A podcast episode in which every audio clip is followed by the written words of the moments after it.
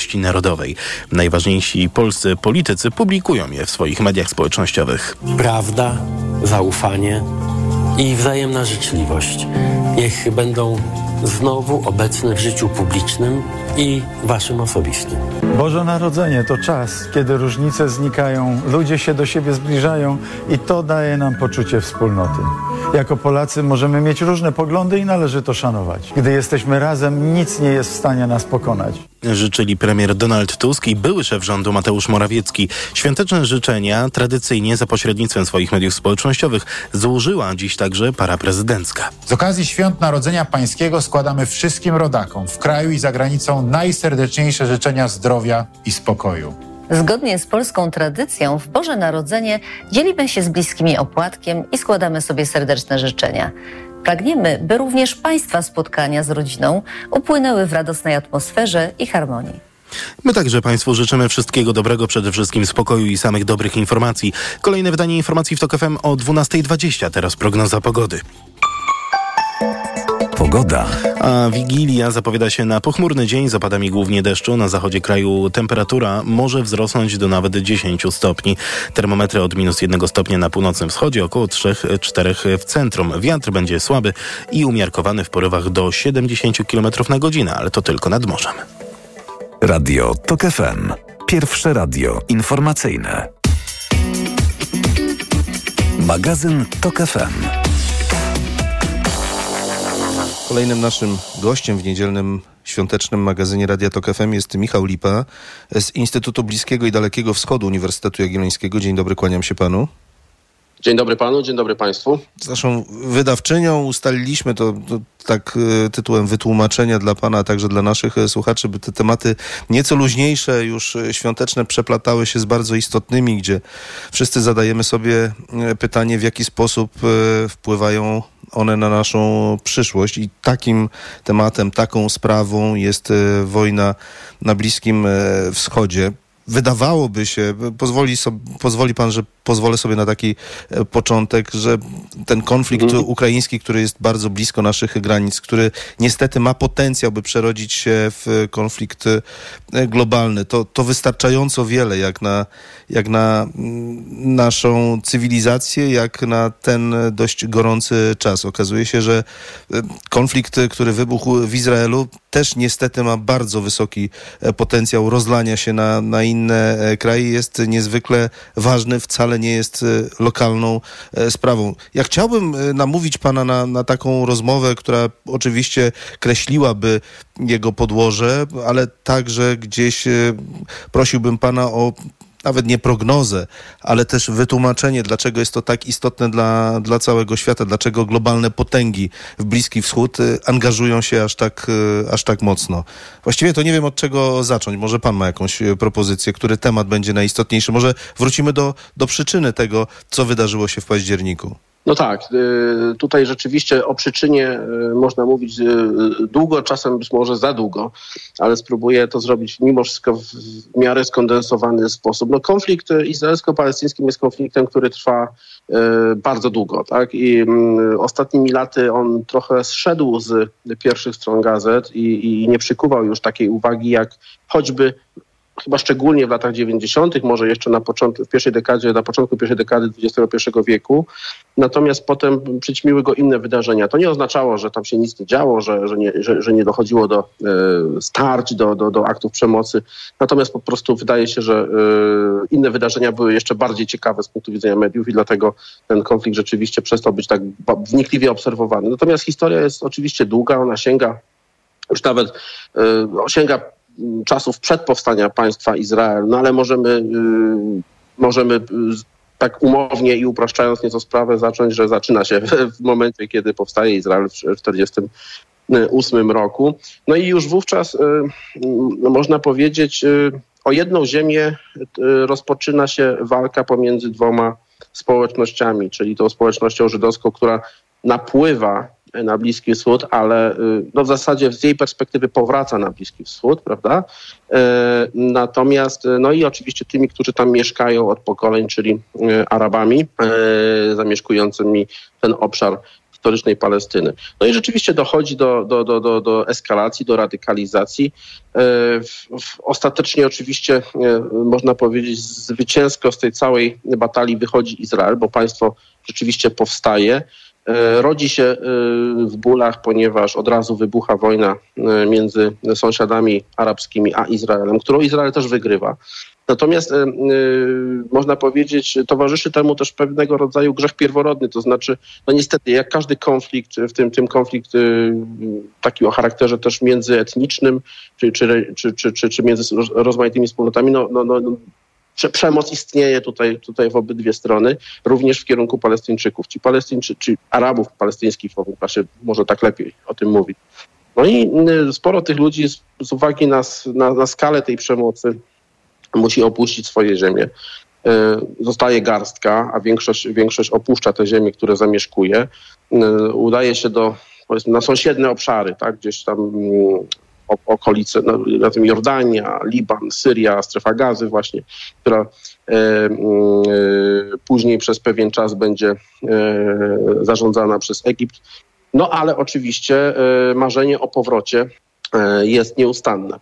Przypomnijmy, że po, potem, potem dochodzi do kolejnych wojen arabsko wówczas izraelskich. Taka y, wojna, która dosyć mocno odbija się y, czkawką, powiedzmy, i, i, i determinuje przyszłe y, wydarzenia. To jest wojna z tysiąc dziewięćset sześćdziesiątego siódmego roku.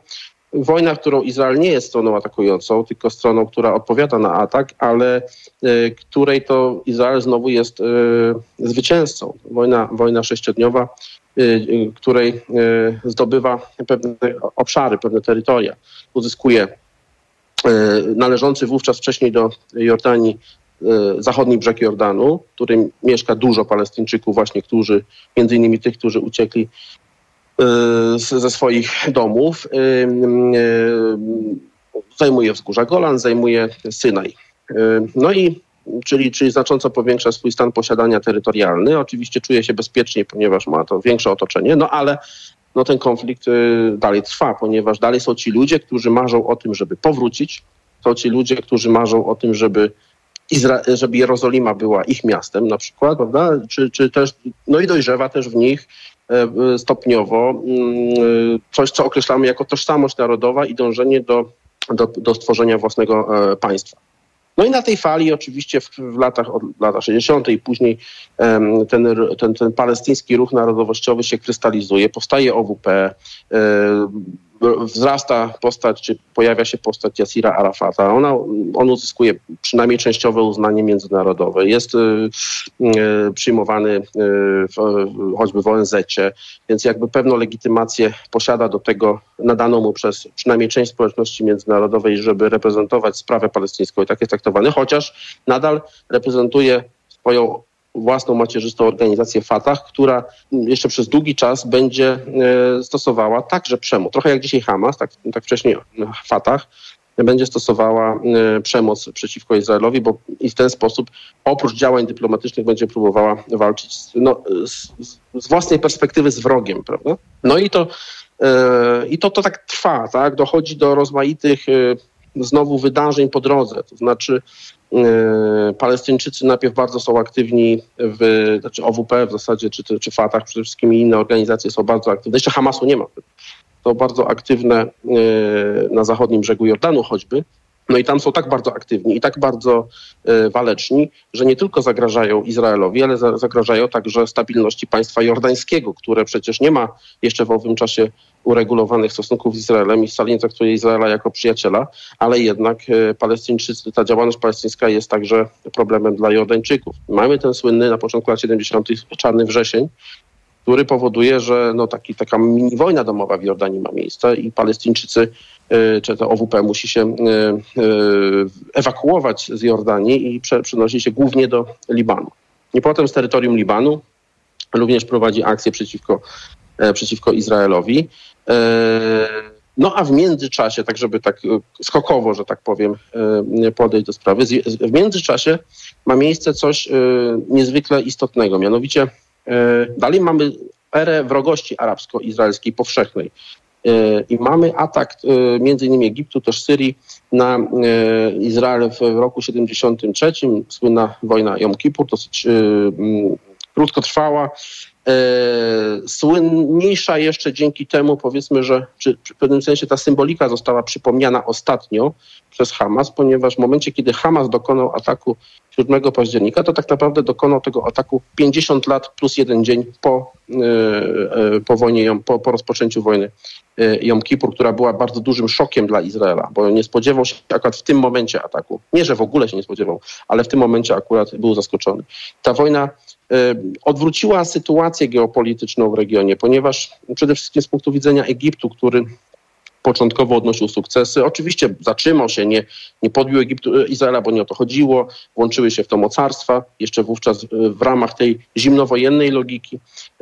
No i oczywiście doszło do zapoczątkowania kilkuletniego procesu rozmów egipsko przede wszystkim izraelskich, które doprowadzą w końcu w siedemdziesiątym dziewiątym roku do podpisania traktatu pokojowego egipsko-izraelskiego, który to traktat, no to brzmi może bardzo sucho, że taki traktat zostaje podpisany, ale, ale to z punktu widzenia całego regionu jest niezwykle kluczowe, ponieważ Egipt przestaje w tym momencie niejako przyjmować taką postawę waleczną przeciwko Izraelowi. No i skoro podpisaliśmy traktat pokojowy, to znaczy, że uznajemy wasze istnienie przede wszystkim, czyli zmieniamy strategię działania. Tak, mam e, propozycję, żebyśmy tak. tutaj się zatrzymali w tej hmm, za dużo. retrospektywnej podróży. Nie, nie, wręcz przeciwnie. Zachęcam pana, by, by nasi słuchacze hmm. byli ubogaceni w tę wiedzę. Michał Lipa z Instytutu Bliskiego i Dalekiego Wschodu Uniwersytetu Jagiellońskiego jest z nami.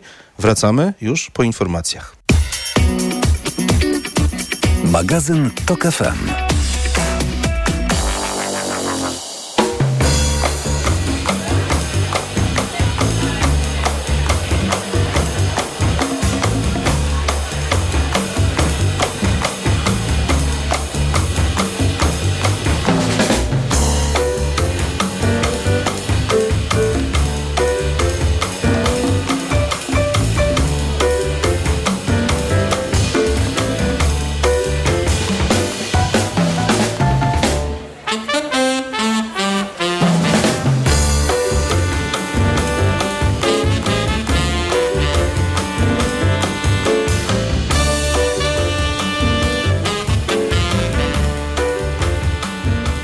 Autopromocja. Mała władza. Podcast Tok F M. Wyróżniony nagrodą Grand Prix w konkursie Podcast Roku. Zaprasza Andrzej Andrysiak. Dokładnie prześwietlamy w mediach tę władzę na górze, a tę na dole traktujemy pobłażliwie, bo jest samorządowa, bo blisko ludzi, bo przecież rozwiązuje ich problemy. Ale to tylko wersja oficjalna i P R, a nie rzeczywistość. Pojechałem do małych miejscowości, by sprawdzić, co się stało z naszą lokalną samorządnością. Mała władza. Tylko w Tok F M Premium. Słuchaj na tok f m kropka p l ukośnik władza lub w aplikacji mobilnej Tok F M. Autopromocja. Reklama. Stylowy i nowoczesny Lexus U X. Świetnie wyposażony Lexus U X. Już od dziewięćset dziewięćdziesiąt złotych netto miesięcznie dla przedsiębiorcy? Tak, teraz crossover Lexus U X dostępny jest już od dziewięćset dziewięćdziesiąt złotych netto miesięcznie w leasingu Kinto One. Z wpłatą własną jedynie dziesięć procent i krótkim terminem odbioru. Wybierz doskonały rocznik w doskonałej racie. Lexus. Elitarny w każdym wymiarze. Jako dietetyk na wątrobę zawsze polecam ProLiver, ponieważ zawiera składniki wspierające właściwą pracę wątroby. Często ze względu na dietę, wiek czy masę ciała zwracam uwagę na poziom cukru we krwi. Wtedy proponuję nowość ProLiver Diabeto. Suplement diety ProLiver Diabeto dba o wątrobę, a dodatkowo zawiera wysoką dawkę morwy białej, która przyczynia się do utrzymania prawidłowego poziomu cukru. Stosując ProLiver Diabeto osiągamy obie te ważne korzyści. ProLiver Diabeto. Zdrowa wątroba i prawidłowy poziom cukru. Aflofarm. Wyciąg z liści garczocha wspiera utrzymanie zdrowej wątroby. Z okazji Świąt Bożego Narodzenia Poznańskie Centrum Superkomputerowo-Sieciowe składa Państwu najserdeczniejsze życzenia samych szczęśliwych nowych technologii, jeszcze szybszych, bezpieczniejszych transferów, a w globalnej sieci samych pozytywnych informacji. Niech kolejny dwa tysiące dwudziesty czwarty rok sprzyja realizacji zawodowych i osobistych zamierzeń. Będzie wyjątkowy i pełen pokoju. Poznańskie Centrum Superkomputerowo-Sieciowe. w w w kropka p c s s kropka p l Co można kupić za czterdzieści groszy? Dwie kostki czekolady, pół jajka albo dzienną porcję witamin i minerałów, bo tylko tyle kosztuje jedna tabletka ActiVitaminer Senior D trzy. Suplementy diety ActiVitaminer Senior D trzy to witaminy i minerały wzbogacone aż o dwa tysiące jednostek witaminy D trzy, tak potrzebnej jesienią i zimą. ActiVitaminer Senior D trzy znajdziesz w swojej aptece w bardzo dobrej cenie. Witamina D pomaga w prawidłowym funkcjonowaniu układu odpornościowego. Aflofarm. Więcej na witaminer kropka p l. Warzywa, owoce, chude mięso to na święta? Tak, moja wątroba szwankuje i w te święta muszę dać jej wolne. Wątroba? Weź Esencjale Forte. Regeneruj wątrobę każdego dnia, nie tylko od święta. Lek Esencjale Forte działa dla szybszej regeneracji wątroby. Esencjale Forte. Kapsułki trzysta miligramów fosfolipidów nasion sojowych. Wskazania. Roślinny lek stosowany w chorobach wątroby. Zmniejsza dolegliwości jak brak apetytu, uczucie ucisku w prawym nadbrzuszu spowodowane uszkodzeniem wątroby w wyniku nieprawidłowej diety, działania substancji toksycznych lub zapalenia wątroby. Opella Healthcare Poland. Grupa Sanofi. To jest lek. Dla bezpieczeństwa stosuj go zgodnie z ulotką dołączoną do opakowania i tylko wtedy, gdy jest to konieczne. W przypadku wątpliwości skonsultuj się z lekarzem lub farmaceutą. Esencjale Forte. Regeneruj wątrobę i odzyskaj energię. Jeśli twoja córka lub syn ma dwanaście lub trzynaście lat, możesz zaszczepić ich bezpłatnie przeciwko H P V. To bezpieczne i skuteczne. Twoje dziecko. Bezpieczne teraz. Bezpieczne w przyszłości. Kampania Ministerstwa Zdrowia. Czy pierwszy milion trzeba ukraść? Czy pieniądze lubią ciszę? Odpowiedzi na te pytania mogą być różne. W programie Biznes Klasa zadamy je ludziom, którzy liczą się w świecie wielkiego biznesu i jeszcze większych pieniędzy. Zapraszam, Łukasz Kijek, redaktor naczelny Money kropka p l. Reklama. Radio Tok F M. Pierwsze radio informacyjne.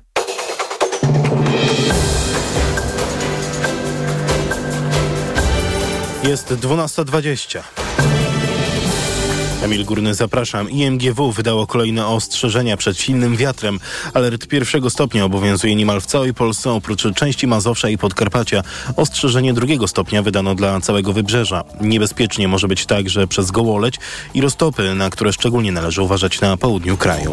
Około trzysta pięćdziesiąt osób samotnych i potrzebujących zasiadło dziś w Sopocie do wspólnego wigilijnego stołu. Śniadanie dla osób w kryzysie bezdomności w Sopockiej Hali Stulecia przygotowała Caritas Gdańska. Trzy kobiety po siedemdziesiątym roku życia zmarły w, w, dziś porażone prądem w publicznej łaźni w, mieś, w mieście Sejong w Korei Południowej.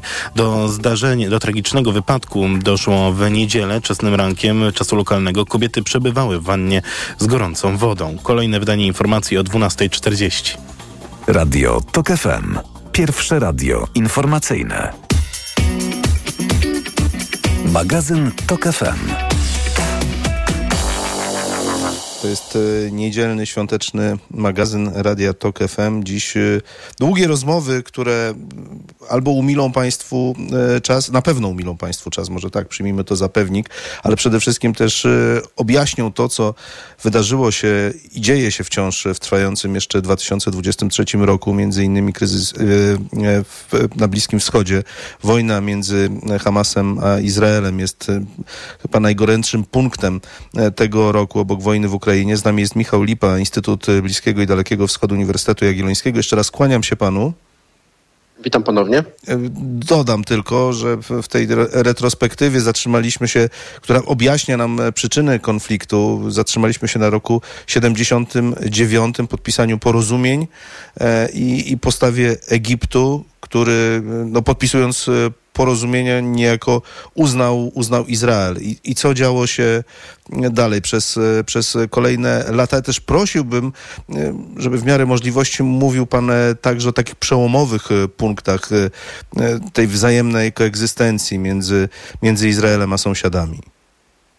Tak, więc, więc ten, ten rok siedemdziesiąty dziewiąty, on jest o tyle istotny, że zmienia dynamikę bezpieczeństwa w ogóle, czy kwestie związane z bezpieczeństwem przede wszystkim Izraela, ponieważ nagle Izrael przestaje mieć wroga z Zachodu i to wroga potężnego, bo, bo, bo, bo, bo o dużej armii, prawda, i może się skoncentrować na innych frontach. Nie, oczywiście nie od razu zbudowano zaufanie i tak dalej, to, to możemy pominąć, natomiast może się skoncentrować przede wszystkim na froncie libańskim. No i tutaj nie bez powodu akurat chwilę po, tej, po, po, po podpisaniu traktatu pokojowego, trzy lata później dochodzi do inwazji Izraela na y, Liban i tam walka z Palestyńczykami, czyli którzy, którzy wtedy akurat walczą w Libanie. Tam jest oczywiście wojna domowa w Libanie, tam jest włączona Syria, to jest dużo, dużo by mówić. Sam Liban był pogrążony w wielkim chaosie i tam tak naprawdę wszyscy walczyli z wszystkimi niemalże. Natomiast no, Izraelowi oczywiście chodziło o to, żeby trochę ograniczyć agresję czy wrogość syryjską, ale która wspierała oczywiście wrogie Izraelowi grupy. Natomiast przede wszystkim chodziło o to, żeby walczyć z Palestyńczykami, no, którzy z terytorium Libanu potem atakują Izrael. No to się oczywiście Izraelowi udaje o tyle, że, że Palestyńczycy również, te organizacje palestyńczycy tam nie mają za, z czasem czego, czego szukać. Ten ruch trochę słabnie, sama główna, powiedzmy, kierownictwo Organizacji Wyzwolenia Palestyny przenosi się w ogóle do Tunisu w owym czasie. No i nastają lata osiemdziesiąte, które są takie już trochę, trochę, trochę bardziej, powiedzmy, też chaotyczne. Ten, ten impet palestyński troszeczkę słabnie. Wiele się dzieje w kontekście takim globalnym, ale przeskakując dochodzi do dosyć ważnego momentu pod koniec lat osiemdziesiątych, w osiemdziesiątym ósmym, dziewiątym, ten okres czasu, siódmy, ósmy, dziewiąty, kiedy po pierwsze na terytorium okupowanych, bo wciąż zachodni brzeg Jordanu, strefa Gazy, no wzgórza Golan oczywiście w ramach, a już nie Synaj, który został przez Egipt odzyskany wskutek porozumień pokojowych, ale przede wszystkim z Gazy i z, i z zachodniego brzegu Jordanu. To są te tereny, które, na których mieszka bardzo dużo Palestyńczyków, ale one są jakby formalnie okupowane przez, przez Izrael jako zdobycze tej wojny tysiąc dziewięćset sześćdziesiątego siódmego roku. Zachodni brzeg Jordanu jest, tak jak powiedziałem wcześniej, był przejęty od Jordanii. Natomiast Jordania pod koniec lat osiemdziesiątych król Husajn Jordanii zrzeka się pretensji do tych ziem. Inaczej niż Egipt. Tak? Egipt chciał odzyskać Synaj. Jordania twierdza, że lepiej by było, jakby te ziemie w przyszłości stały się obszarem państwa palestyńskiego. Prawda?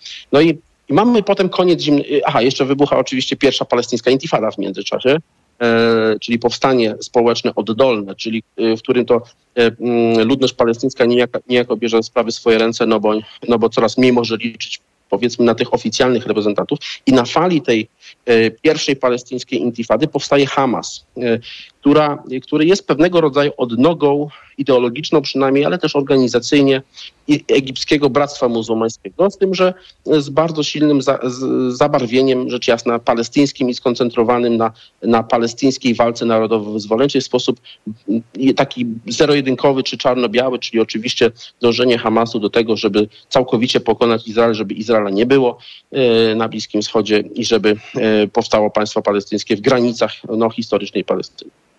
Więc powstaje Hamas. Izrael przymyka oko, na, delikatnie mówiąc, na powstanie Hamasu, ponieważ cały czas troszeczkę działa na zasadzie takiej, no, tej strategii dziel i rządź. Generalnie wrogiem jest cały czas Fatah i Arafat przede wszystkim, prawda? Który, który, którzy jeszcze się nie, nie zrzekli przemocy. Więc Więc Hamas, powstanie Hamasu jest w pewnym sensie nawet pozytywnie przyjęte jako pewnego rodzaju no, sposób może na rozbicie tego ruchu palestyńskiego, bo Fatah był jednak świecki, wcześniej był raczej taki kojarzony z tym blokiem sowieckim i wspierany przez ten blok sowiecki. A tutaj mamy organizację fundamentalistów religijnych, którzy y, oczywiście są nacjonalistami, ale y, powiedzmy na zielono, czyli... czyli w ale zabarwieniu... przepraszam, ale cały czas tak? Rozumiem, że Hamas przez Izrael był infiltrowany, tak? Na pewno, znaczy Izrael w związku z tymi, jakie ma możliwości wywiadowcze i że to jest jednak bardzo bliski teren, to na pewno, na pewno Izrael był w pełni świadomy, co, albo przynajmniej w dużym stopniu świadomy, że taka organizacja powstaje, co się mniej więcej w niej dzieje. Także tutaj no... Zdziwiłbym się, gdyby, gdyby, gdyby Izrael miał ograniczoną wiedzę na temat no bo tego. Według nie, dlaczego to dopytuję? Według niektórych teorii, mało tego, Izrael też wydelegował swoich członków, by zasiadali oni nawet, w, no, nie chcę powiedzieć w wierchuszce Hamasu, ale na pewno byli dość znaczący, jeśli chodzi o podział ról w tej organizacji.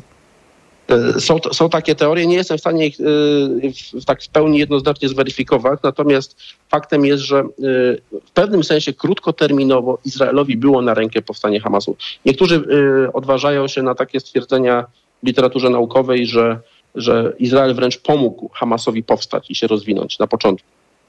Więc rzeczywiście nie można mówić o tym pierwszym okresie powstawania Hamasu w ten sposób, że, że Izrael się przestraszył tej nowej organizacji i że, że od razu próbował ją zdławić w zarodku. Wręcz przeciwnie, traktował Hamas jako właśnie przeciwwagę dla Fatahu. Więc na swój sposób cieszył się z tego, że powstaje konkurencja, powiedzmy, czy alternatywa na pewno ideologiczna dla, dla Hamasu, pomimo tego oczywiście, że, że, że, że dla Fatahu, pomimo tego, że Hamas rzecz jasna no, dosyć ostro od początku się wypowiada na temat istnienia Izraela, dążąc, no, chcąc, żeby on nie istniał. Prawda?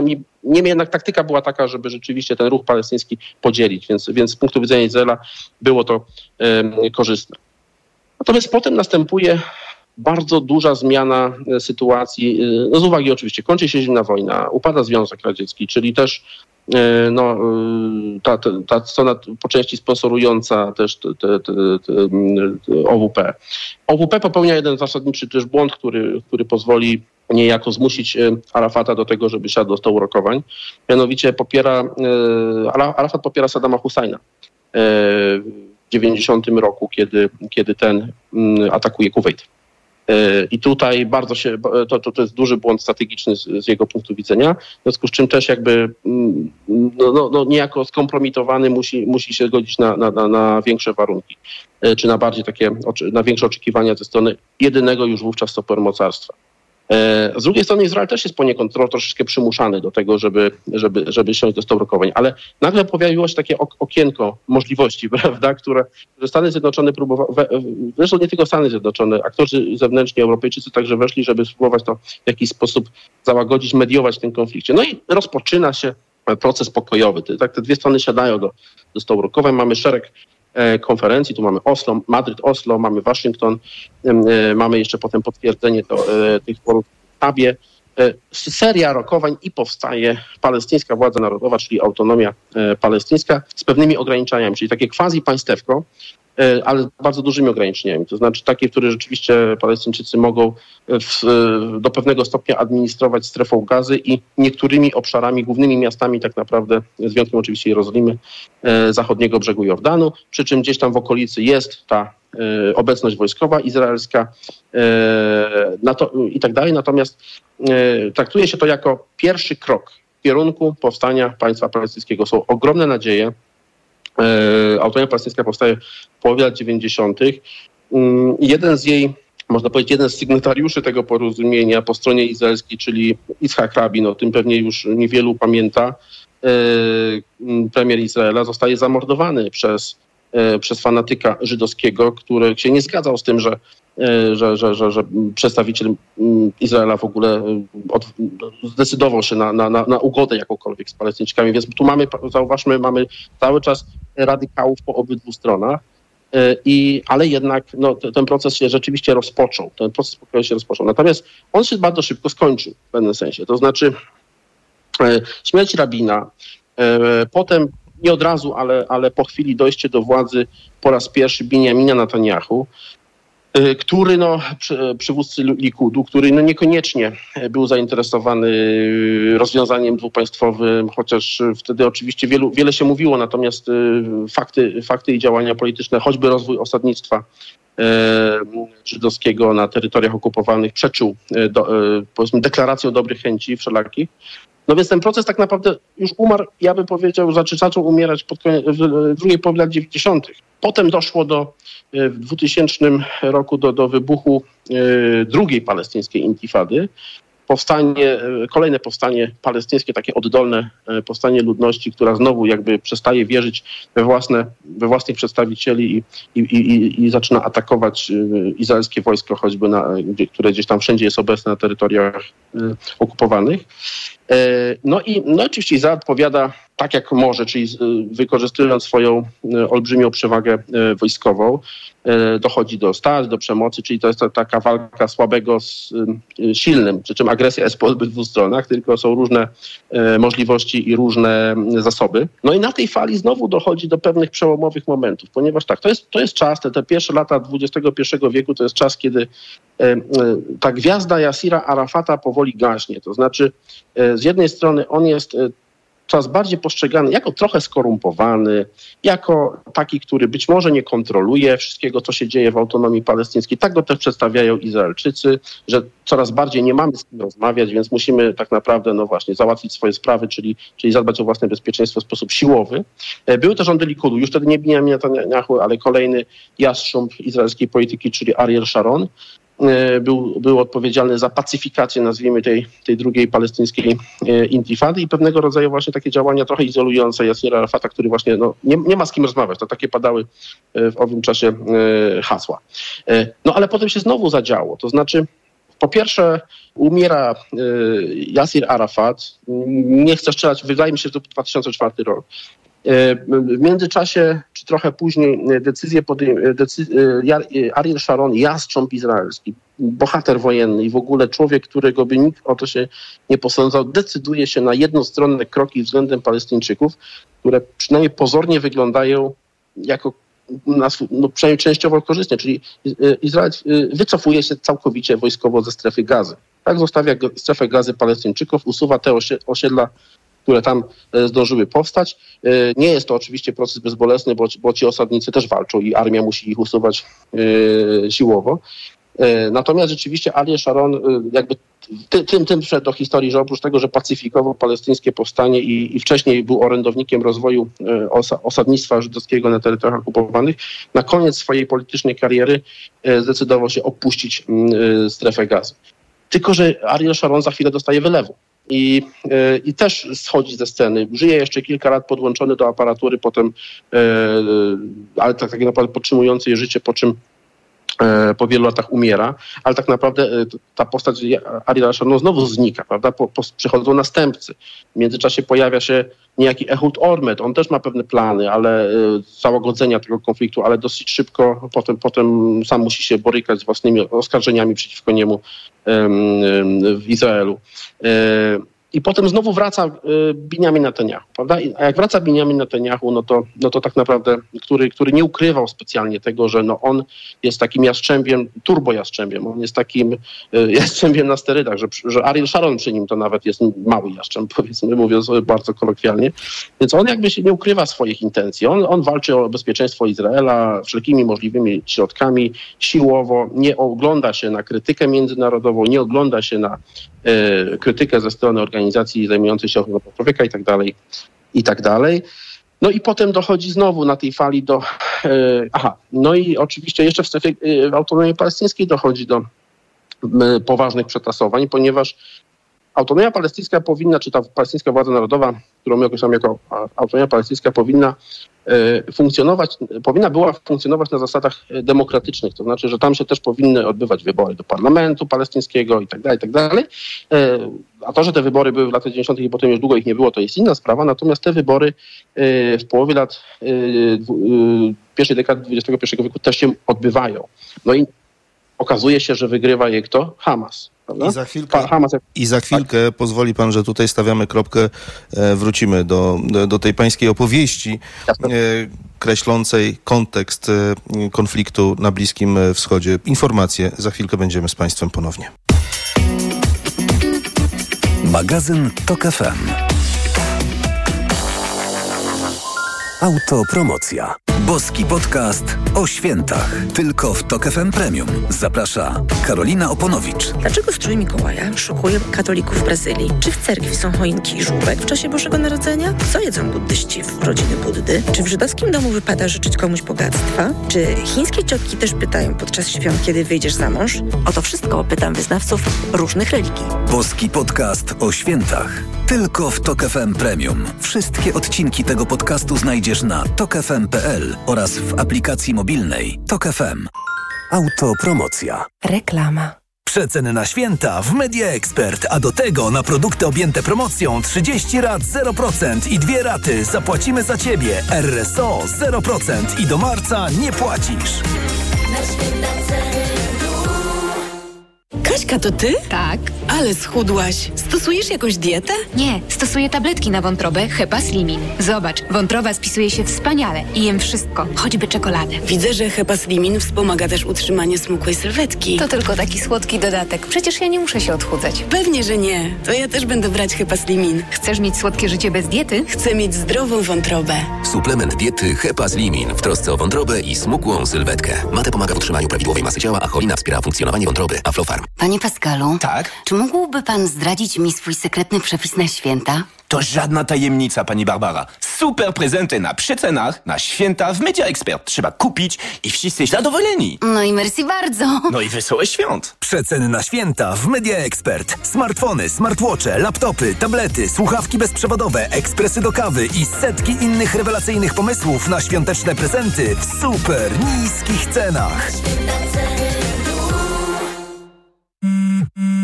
Cześć, tu moja automatyczna sekretarka. Teraz nie mogę rozmawiać, bo smacznie śpię. A to dlatego, że wieczorem biorę suplement diety Valerin Sen. Tabletki Valerin Sen o naturalnym składzie ułatwiają mi zasypianie i wspomagają spokojny sen bez wybudzeń przez całą noc. Odzwonię rano, kiedy wstanę wyspana i wypoczęta. Dobranoc.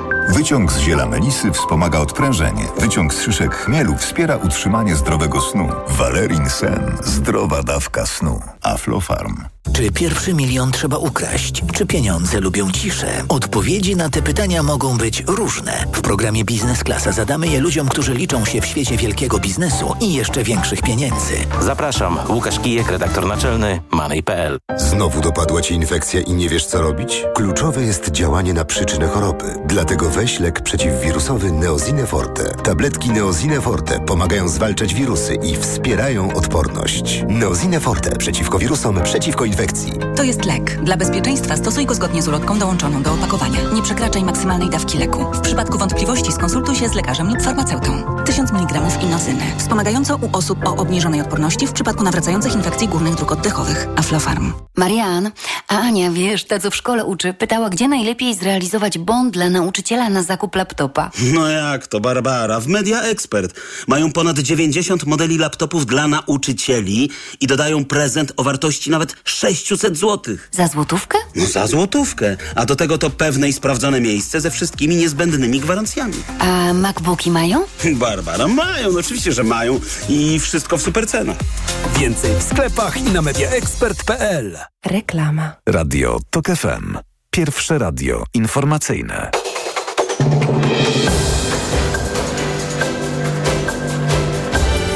Jest dwunasta czterdzieści. Emil Górny, zapraszam. Mieszkańcy Czech przekazali około trzydzieści osiem milionów koron, czyli ponad półtora miliona euro na pomoc rodzinom ofiar i ocalałym z tragedii, która wydarzyła się na Wydziale Fiz- Filozoficznym Uniwersytetu Karola. dwudziestoczteroletni student zastrzelił tam czternaście osób. Sam później popełnił samobójstwo. Kardynał Kazimierz Nyczy rezygnuje z urzędu arcybiskupa warszawskiego. Napisał już w tej sprawie do papieża Franciszka. Jak tłumaczy kuria, w lutym kardynał skończy siedemdziesiąt pięć lat i przejdzie na emeryturę. Postanowił jednak nie czekać na osiągnięcie wieku emerytalnego i prośbę do papieża wystosował wcześniej. Rekordowo wcześnie, bo już na początku grudnia do szpitali w Neapolu trafiają osoby, które odnoszą poważne obrażenia w wyniku odpalania niebezpiecznych i często nielegalnych petard sprzedawanych przed Sylwestrem, alarmują tamte, tamtejsi lekarze. Miasto na południu Włoch słynie z wyjątkowo hucznego powitania Nowego Roku i często wysokiego bilansu rannych. Kolejne wydanie informacji w Tok F M o trzynastej. Radio Tok F M. Pierwsze radio informacyjne. Magazyn Tok F M. Kłaniamy się y, już po informacjach Radia Tok F M. Wciąż jest z nami Michał Lipa z Instytutu Bliskiego i Dalekiego Wschodu Uniwersytetu Jagiellońskiego. Jeszcze raz dzień dobry. Y, witam ponownie. W pańskiej opowieści, która nadaje nam kontekst y, kryzysu na Bliskim Wschodzie, właściwie otwartej wojny między Izraelem a Hamasem, dochodzimy do początku dwudziestego pierwszego wieku. To nie tylko zmiany nastrojów wobec Hamasu ze strony Izraela, ale także przetasowania polityczne po, po drugiej stronie. Nim przeniesiemy się do wydarzeń z siódmego października tego roku. No, warto jeszcze wiedzieć, co wydarzyło się od momentu, kiedy, kiedy Netanjahu postanowił, sam pan się wyraził, niczym jastrząb na sterydach, zdaje się, że takiego sformułowania pan użył, zapewnić bezpieczeństwo swojemu krajowi, a w jaki sposób to, to, to zrobił, doskonale wiemy. Tak, no to seria potyczek, ona się toczyła co jakiś, co parę lat, jeszcze zanim doszło do tego siódmego października, dochodziło do co parę lat eskalacji przemocy, czyli oczywiście Hamas atakował, bo ja cały czas to pomijam, ale oczywiście Hamas atakował intensywnie Izrael, choćby rakietowo przeważnie wcześniej, tyle że Izrael się zdążył w międzyczasie przy, przy, przy, przystosować do tego systemem antyrakietowym, który jest niezwykle skuteczny. No i to tak sobie trwało. Co jakiś czas nawet używano takiej czasami metafory, przynajmniej dziennikarze jej używali, takie przy... Izrael stosował taką taktykę przycinania trawy. To znaczy jak ta trawa, czyli ten Hamas za bardzo wyrośnie, się odbuduje, czy rozwinie w strefie gazy, no bo oczywiście ta druga strona była cały czas partnerem w negocjacjach, czyli prezydent Abbas, który zastąpił Jasira Arafata. Natomiast z drugiej strony ta taktyka przycinania trawy, prawda? Co parę lat dochodziło do eskalacji i ataków na strefę gazy, ale nie takich jak, nie aż takich jak mamy teraz obecnie. Natomiast co do, co do, do czego doszło siódmego października? Więc oczywiście znowu Hamas zaatakował też rakietami, no ale to powiedzmy do tego Izrael jest, tak jak powiedziałem, przystosowany. Ma tą żelazną kopułę, która jest na tyle skuteczna, że, że, że, że no nie jest w stanie tak naprawdę Hamas wielkich szkód wyrządzić tego typu ataku. Natomiast ten atak, nazwijmy to lądowy, czy lądowy z wykorzystaniem paralotni, czy motolotni i tak dalej, no to to była y, duża niespodzianka. Wydaje się, że znaczy sama armia izraelska się przyznała, że popełniliśmy błąd, nie przewidując tego i pozwalając na to, żeby ta grupa terrorystów z Hamasu wkroczyła na terytorium Izraela ze strefy gazy i dokonała mordu na ludności cywilnej, prawda? Przypomnijmy, że około tysiąc czterysta osób zostało zamordowanych, y, część ludzi, kilkaset osób zostało porwanych, więc mamy, mieliśmy do czynienia z aktem, niezwykle skutecznym aktem terroru yy, ze strony Hamasu, takiego, którego do tej pory nikt nie wykonał przeciwko Izraelowi. Tak jak powiedziałem, Izrael się przyzwyczaił do ataków rakietowych, potrafił na nie odpowiadać. Natomiast yy, jakby nie... Yy, to, co Hamas zastosował, tę taktykę, yy, która się udała, no to było coś zupełnie nowego. To oczywiście zszokowało izraelską opinię publiczną, yy, a ponieważ, a przypomnijmy, że w międzyczasie w Izraelu toczył się poważny kryzys wewnętrzny, bo Netanjahu nie jest kochany przez wszystkich obywateli Izraela, mówiąc delikatnie, no to jak jeszcze dochodzi taki błąd, który pozwala na, który, który tak naprawdę oznacza no, śmierć ogromnej ilości cywilów w jednym w bardzo krótkim czasie, no to co miał zrobić ten jastrząb na sterydach, czy ten, jak, jak nie zmobilizować wszelkich możliwych sił wojskowych, żeby dokonać odwetu. Tak? Czyli Izrael zaczął atakować strefę gazy, oczywiście tłumacząc to w ten sposób, że celem jest zniszczenie Hamasu. Już zniszczenie, już nawet nie chodzi, już nie, nawet nie było o ograniczenie działalności czy jakieś tam osłabienie Hamasu. Nie, celem stało się stuprocentowe zniszczenie Hamasu, w związku z czym Izrael zmobilizował wszelkie możliwe środki siłowe, żeby ten cel osiągnąć. Na początku dostał duże poparcie międzynarodowe, przynajmniej ze strony świata zachodniego. Tutaj Stany Zjednoczone stanęły murem, nie tylko, bo oczywiście Izrael no, się broni, powiedzmy, tak? Czyli, czyli odwet jest tak naprawdę no, tym krokiem obronnym. Natomiast no, oczywiście najpierw mieliśmy do czynienia z akcjami z powietrza, tak, bombardowania obiektów w strefie gazy. Przypomnijmy, że strefa gazy jest stosunkowo niewielkim obszarem, w którym jest kilka miast, z czego największym jest miast, miastem jest Gaza, miasto Gaza.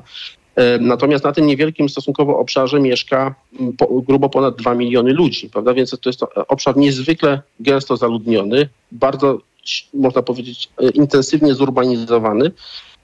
No więc tego typu ataki już z powietrza tak naprawdę no, musiały skutkować i skutkowały olbrzym, no, dużą liczbą ofiar nie tylko wśród bojowników Hamasu, ale także wśród ludności cywilnej. Atakowane były szpitale, atakowane były budynki y, mieszkalne. Izrael to tłumaczył y, nieustannie tym, że pod nimi kryją się obiekty Hamasu, kryjówki, prawda, tunele, jakieś tam schrony i tak dalej, i tak dalej, co, co jest prawdą, tak? Znaczy, no, w tej, w tej, w tej całej strukturze, nazwijmy to urbanistycznej tego obszaru, rzeczywiście Hamas y, stosuje ludzi, znaczy używa tej taktyki żywych tarcz, znaczy chroni się za ludnością cywilną, więc tutaj tu nie było jakby nieprawdy. Natomiast no rzeczywiście efektem tego wszystkiego jest to, że zginęło, w tej, że zaczęli ginąć cywile i to w liczbie dużej. Tak? Izrael zaczął oczekiwać, oczywiście Izrael, więc Izrael oczywiście nie, celem Izraela było odbicie tych zakładników, którzy Którzy, którzy zostali porwani. No i oczywiście zniszczenie Hamasu. To te dwa cele deklarowane przez, przez, przez Izrael. No i oczywiście Izrael konsekwentnie realizuje do dzisiaj ten, ten, tę taktykę. Znaczy najpierw była operacja z powietrza, potem, kiedy już, nazwijmy to, ten teren został troszeczkę oczyszczony, nastąpiła inwazja lądowa. Znowu skutkiem jej także były walki, w których, czy, czy, czy działania zbrojne, w których ginęli cywile.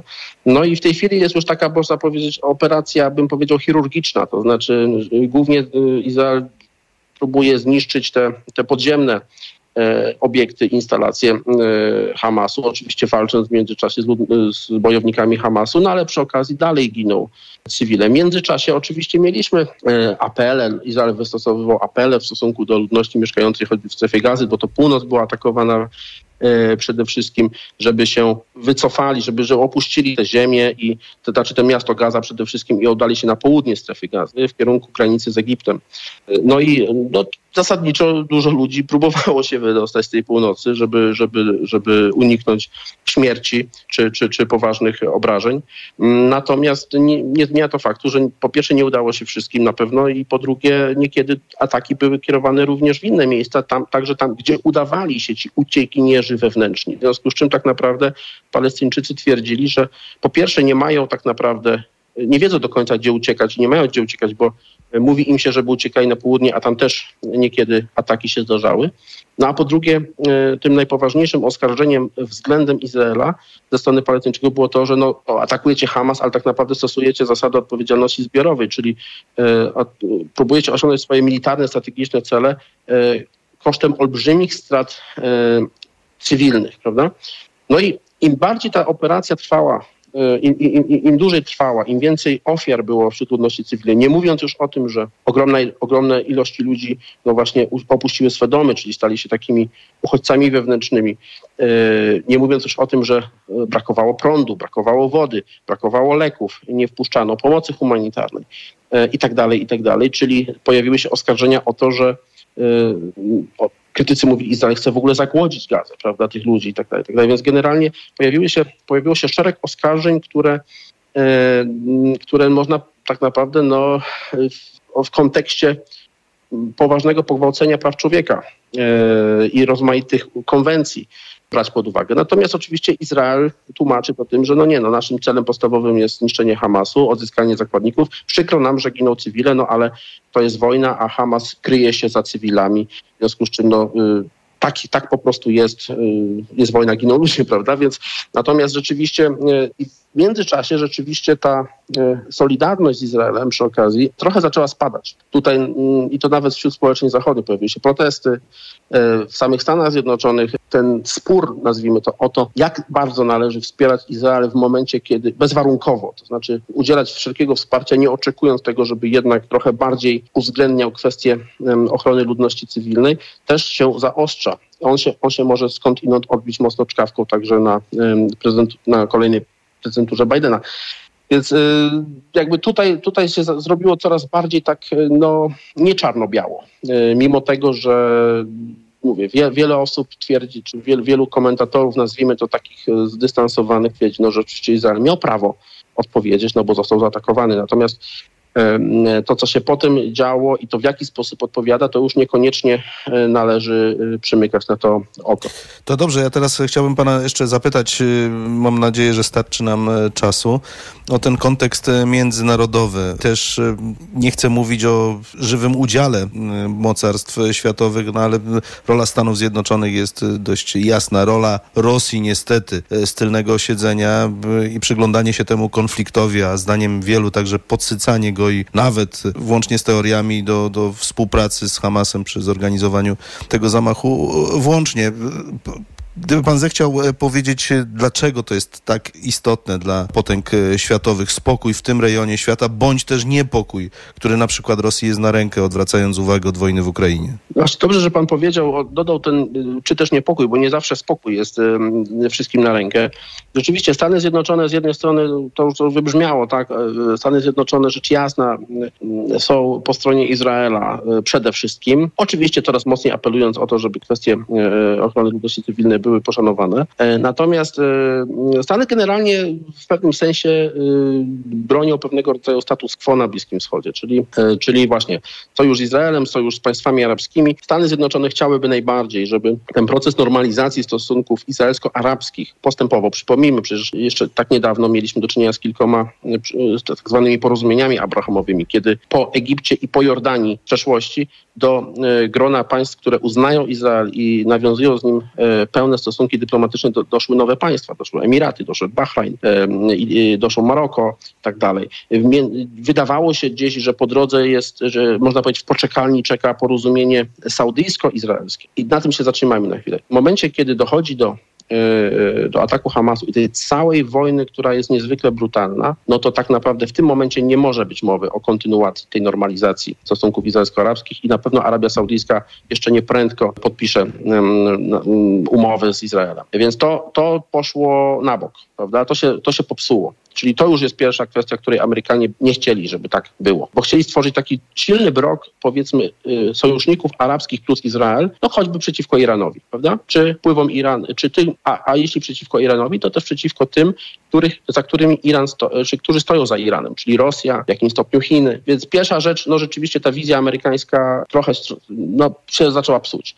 Z drugiej strony Rosja, trudno mi znowu weryfikować, na ile Rosja mogła bezpośrednio lub pośrednio maczać palce w tym, co się wydarzyło, bo to y, tak naprawdę pewnie nieprędko będziemy mieć y, twarde dowody. Natomiast oczywiście, że na rękę Rosji jest to, że y, wybucha wojna na Bliskim Wschodzie, która po pierwsze przykuwa uwagę mediów, przykuwa uwagę Stanów Zjednoczonych y, y, i trochę od, od, odciąga od, od, od wojny rosyjsko-ukraińskiej uwagę światowej opinii publicznej, więc choćby z tego względu to jest korzystne dla, dla Rosji. Natomiast dodajmy jeszcze jeden element. Temu wszystkiemu przyglądają się Chiny. Chiny, które y, y, na początku tego roku, To, była, to był bodajże marzec, yy, zaskoczyły świat tym, że yy, do stołu rokowań udało im się sprowadzić dwóch antagonistów na Bliskim Wschodzie, czyli Iran i Arabię Saudyjską. Te dwa państwa przez wiele, wiele lat wstecz miały bardzo złe relacje, w zasadzie nie utrzymywały bezpośrednich stosunków dyplomatycznych, byli traktowani jako no, przeciwnicy, którzy sobie dobrze na pewno nie życzą. I Chińczykom udaje się te dwie strony przynajmniej powierzchownie pogodzić, tak że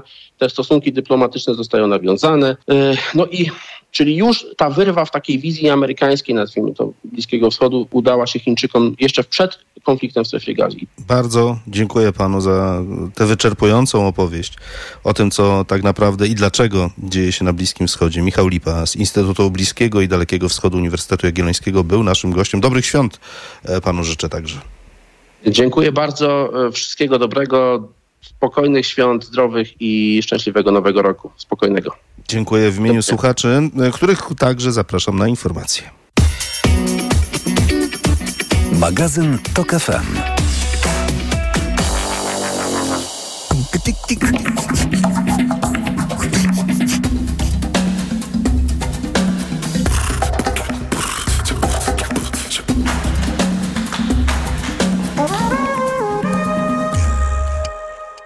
Reklama. Co można kupić za czterdzieści groszy? Dwie kostki czekolady, pół jajka albo dzienną porcję witamin i minerałów, bo tylko tyle kosztuje jedna tabletka ActiVitaminer Senior D trzy.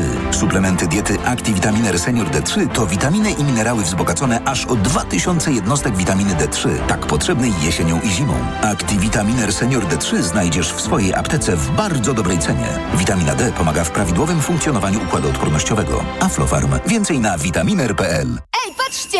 Mikołaj! Hej, dokąd to, Mikołaju? O Media Expert! Po prezenty! Do wszystkiego najtańszego!